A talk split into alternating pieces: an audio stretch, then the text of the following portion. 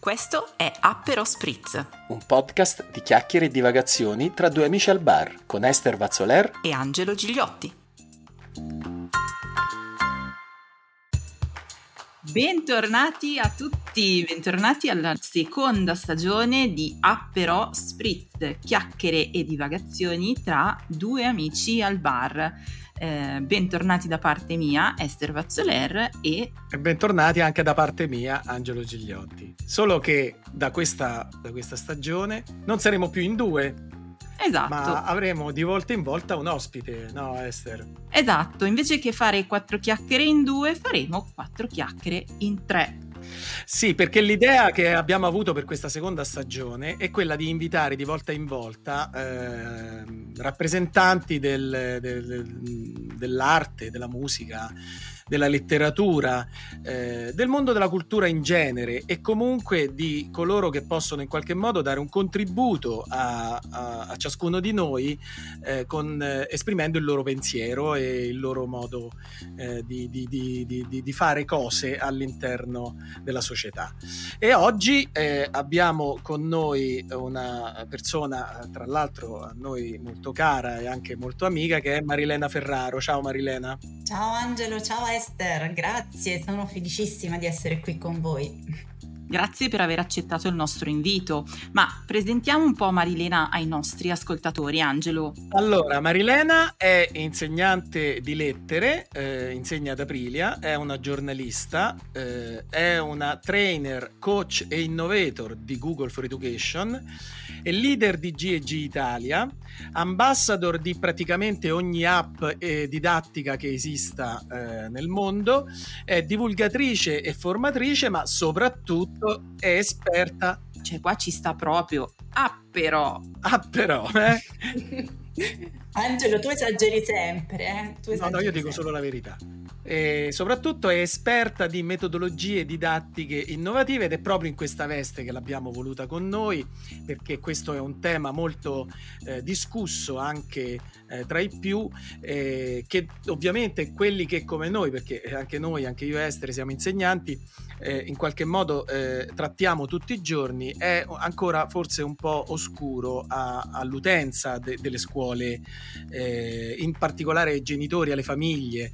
Marilena, devi sapere che la nostra trasmissione è seguita ehm, da persone, la maggior parte dei nostri ascoltatori sono eh, persone che non lavorano direttamente a scuola, non, non, quindi non hanno eh, la, la, l'esperienza che hai tu, ma eh, abbiamo voluto invitarti per spiegare loro ecco, in che modo la, l'innovazione didattica è di aiuto ed è importante eh, nella scuola, vero Esther? Sì, eh, quindi oggi ci concentriamo sull'innovazione all'interno della scuola e quindi eh, Marilena mm, perché è così attuale questo tema? Mm, parliamo, sentiamo davvero eh, tanto parlare anche eh, grazie ai finanziamenti che sono stati stanziati di innovazione digitalizzazione. Perché si parla tanto di innovazione anche nella scuola? Sì, Esther, è vero, se ne parla tanto e anche delle volte troppo, no? Perché eh, devo dire che eh, la parola innovazione ha sempre permeato ogni ambito della nostra vita, nei secoli sempre. E innovazione infatti vuol dire introdurre qualcosa di nuovo nella normalità nell'organizzazione, eh, nell'organizzazione ordinaria e quindi portare qualcosa di nuovo. E oggi, un po' come hai detto te, con tutti i finanziamenti, con tutte le progettualità, il mondo della didattica è stato invaso da questa, uh, da questa parola. Poi a innovazione hanno introdotto la parolina didattica Già. Quindi si continua a parlare di innovazione, innovazione didattica, ma molti non ne comprendono il significato perché eh, si va un po' per associazioni di idee, innovazione è qualcosa di nuovo, portare qualcosa di nuovo nella didattica. Ma concretamente che vuol dire? Eh, noi docenti eh, che assimiliamo tutte queste parole, tutte queste progettualità che delle volte ci calano dall'alto e noi dobbiamo gestire e realizzare. Intanto l'azione didattica deve mirare al uh, saper essere, non solo al saper fare. Quindi se noi pensiamo questo, che l'azione didattica deve mirare al saper essere, essere nella società, essere nella scuola, noi capiamo benissimo che cosa voglia dire innovazione nella didattica, perché lo assimiliamo a quella parola che voi avete citato, che è metodologia, e quindi impostazione metodologica e pedagogica nel formare gli uomini e le donne di domani, quindi nel saper essere nella società, nella cultura e nel mondo, ma innovazione è anche rivedere e ripensare gli spazi dove avviene l'apprendimento. Innovazione è anche saper organizzare e gestire quelle che sono le life skills che ognuno di noi deve ehm, acquisire per diventare appunto un cittadino consapevole culturalmente nella propria, nella propria, propria società. Quindi quando parliamo di innovazione didattica non basta inserire un computer, una LIM, una digital board nella, nella, nostra, uh, nella, nostra, classe, che per di più delle volte rimangono lì a prendere solo polvere. No? Innovazione vuol dire portare un'idea diversa nella, nell'education, nella scuola. Quindi pensare che dobbiamo costruire cittadini che devono saper essere, oltre che saper fare. E le metodologie ci aiutano. Ecco, in che modo le metodologie e le nuove tecnologie possono appunto aiutare eh, a migliorare l'apprendimento degli studenti, ma anche eh, a, a, rendere più efficace il lavoro dei, degli insegnanti? All'atto pratico, proprio faccio un esempio pratico ci aiutano proprio nel mettere in campo ciò che serve ai nostri ragazzi, perché se noi abbiamo un'idea metodologica e quando parliamo di metodologia, adesso ne cito qualcuna, magari anche i genitori no, eh, riescono a avere familiarità su questi, su questi termini. Eh, quando parliamo di storytelling, lo storytelling è una pratica più antica del mondo perché siamo cresciuti e siamo nati nello storytelling, ma è anche una metodologia didattica trasversale e importante, inclusiva nelle nostre scuole. Pensiamo al classico nonno che racconta la storia ai propri nipotini. Questo è lo storytelling, l'arte di narrare una storia. Eh? Sì, l'arte di narrare una storia da parte della, uh, dei nostri nonni, dei nostri um, anziani, no? che ci portano la cultura e ci portano la tradizione. Ecco perché la metodologia dello storytelling, quindi dell'arte di narrare storie, e poi ci aggiungiamo il digitale, no? nel digitale, ci permette permette di andare a costruire i nostri alunni nel saper essere, perché abbiamo detto che narrare è educare, narrare storie ci permette di crescere e quindi riusciamo a far crescere i nostri ragazzi. Quindi quando parliamo di metodologie non è tanto sono cose difficili, sono cose che noi facciamo quotidianamente, anche in via informale, fuori dalla scuola. Quindi non bisogna essere necessariamente insegnanti per fare questo. Insomma. Noi, noi, siamo educatori, insegnanti educatori, però non ci scordiamo che l'altra agenzia educativa è la famiglia e le persone che sono intorno ai nostri ragazzi, quindi educare è eh, essere vicini ai nostri ragazzi e cercare di aiutarli nella, nella crescita. Quindi ho citato lo storytelling perché è più semplice, se lo avviciniamo al digital storytelling, Angelo tu mi chiedevi come le tecnologie ci possono aiutare, ci aiutano proprio nel narrare, nel raccontare, nel produrre storie per l'apprendimento e quindi per, per, la crescita. L'ambiente digitale è un ambiente di apprendimento inclusivo, quindi aiuta tutti quanti, aiuta chi eh, ha una potenzialità piuttosto che un'altra e riesce a valorizzare tutte le intelligenze. Quindi pensiamo al digitale come ambiente di apprendimento dove avviene la crescita. Eh, Mari, quindi sono degli alleati, le, le, queste nuove tecnologie, questi strumenti sono degli alleati di noi eh, docenti al nostro servizio per aiutarci a, ehm, a, sviluppare tutte le competenze di cui ci hai parlato in maniera veramente eh, molto approfondita e è sempre affascinante ascoltarti. Senti, ma quanto è difficile fare innovazione oggi nella scuola? Arrivano i soldi e tac, si, inno- si fa innovazione. No, è per quello, quello che dicevo prima, no Esther?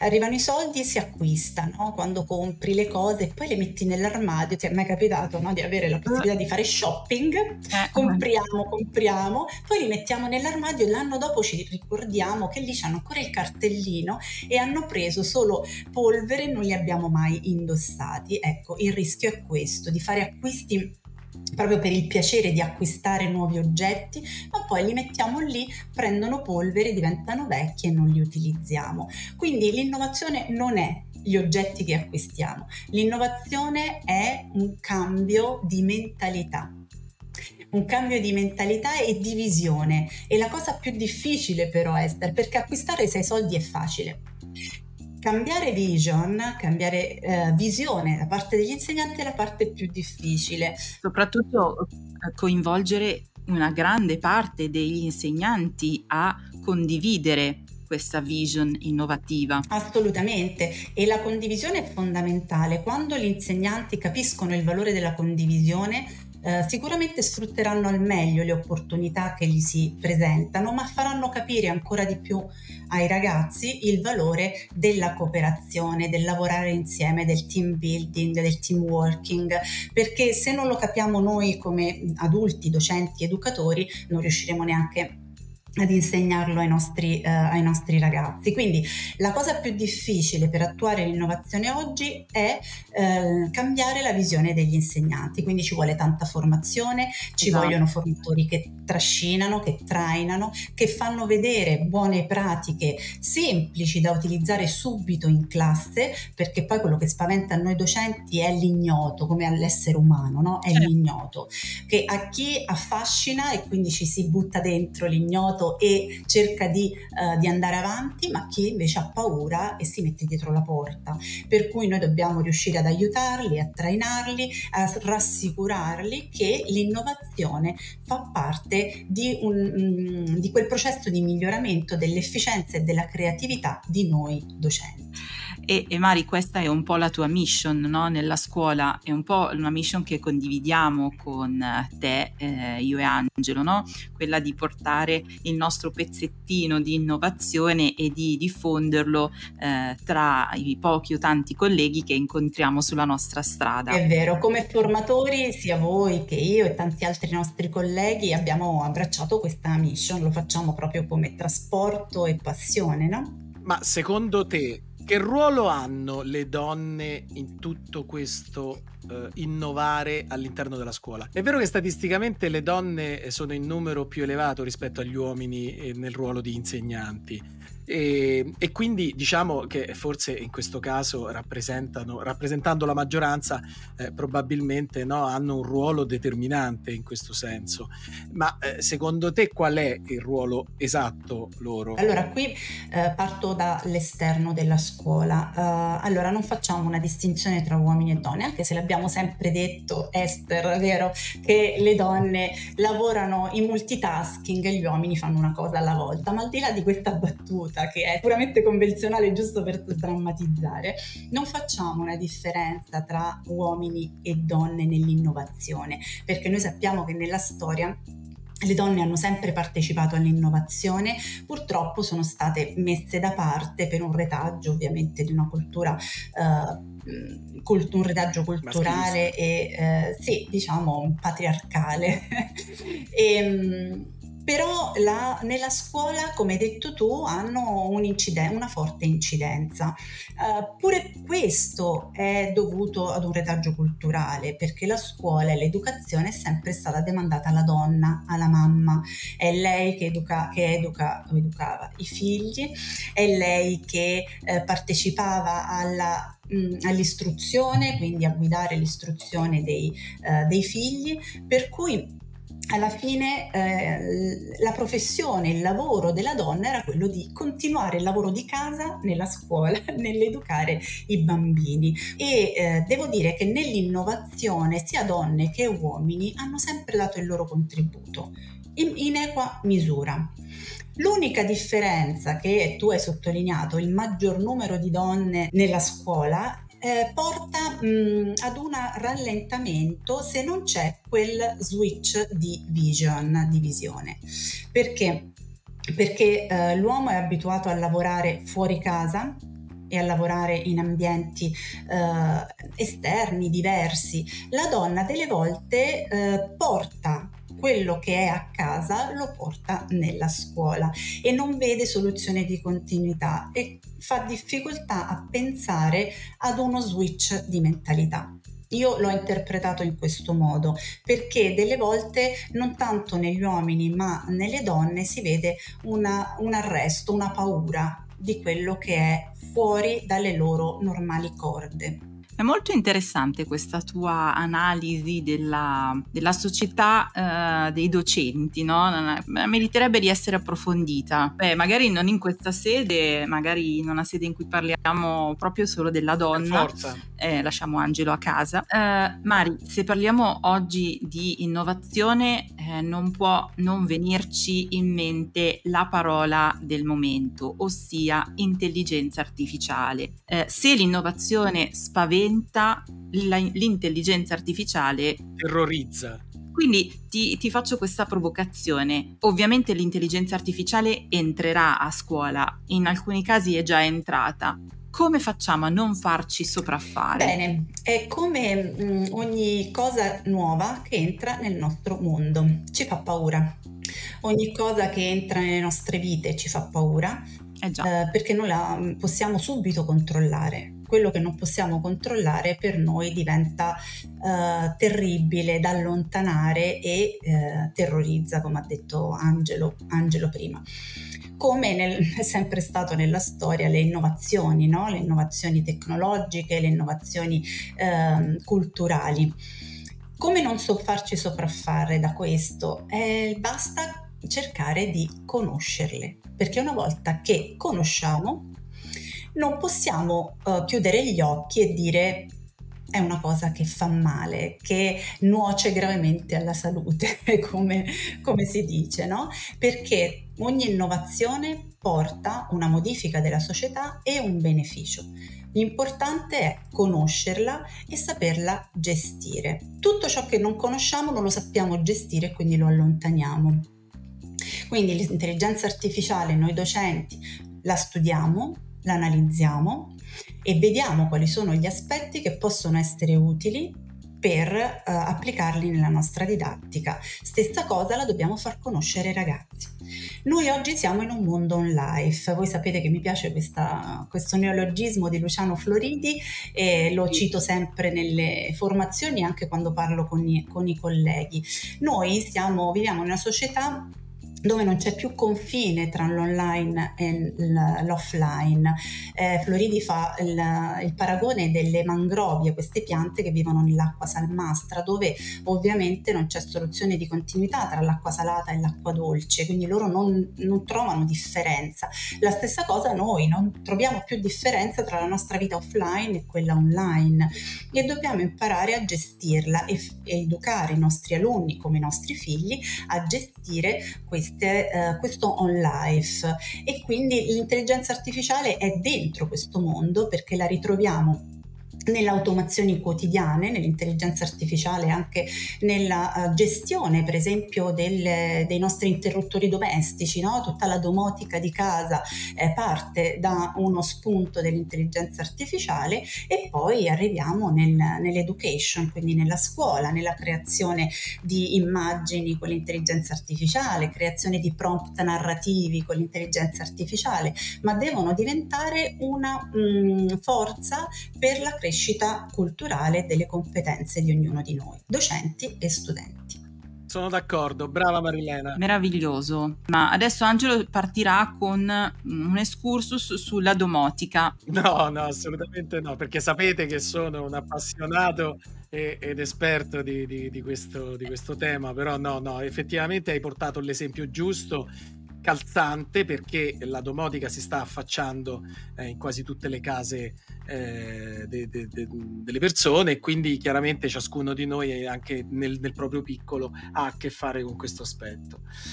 Bene Marilena, eh, sei stata veramente illuminante, spero che, che insomma il tuo messaggio sia arrivato forte e chiaro ai nostri ascoltatori, ma prima di salutarci se qualcuno ovviamente avesse il desiderio di contattarti eh, ci devi di dire in che modo e dove possono trovare le risorse che poi tu crei eh, in qualità di divulgatrice. Grazie, grazie Angelo, spero di aver portato appunto il mio contributo. Chi mi volesse seguire può farlo sul mio canale YouTube che è iProf Creatività Digitale e Marilena Ferraro, insomma il mio nome lo trovate facilmente, anche su Facebook come Marilena Ferraro e professoressa Marilena Ferraro, Instagram, TikTok, Twitter, quindi tutti i canali con il mio nome mi raggiungete.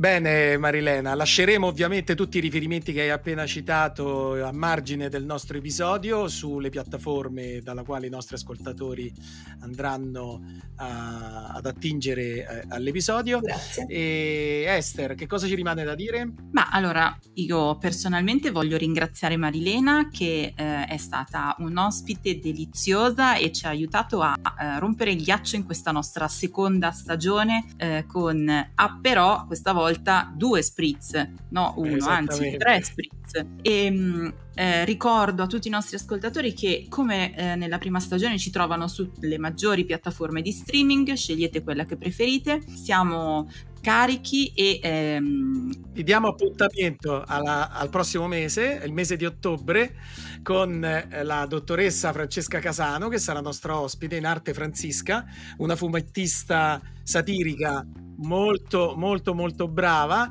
che ci eh, illustrerà anche lei il suo punto di vista di satira femminile eh sì, eh sì, esatto, non diamo troppi spoiler. Ciao a tutti, al prossimo episodio. Ciao. Grazie, ciao a tutti.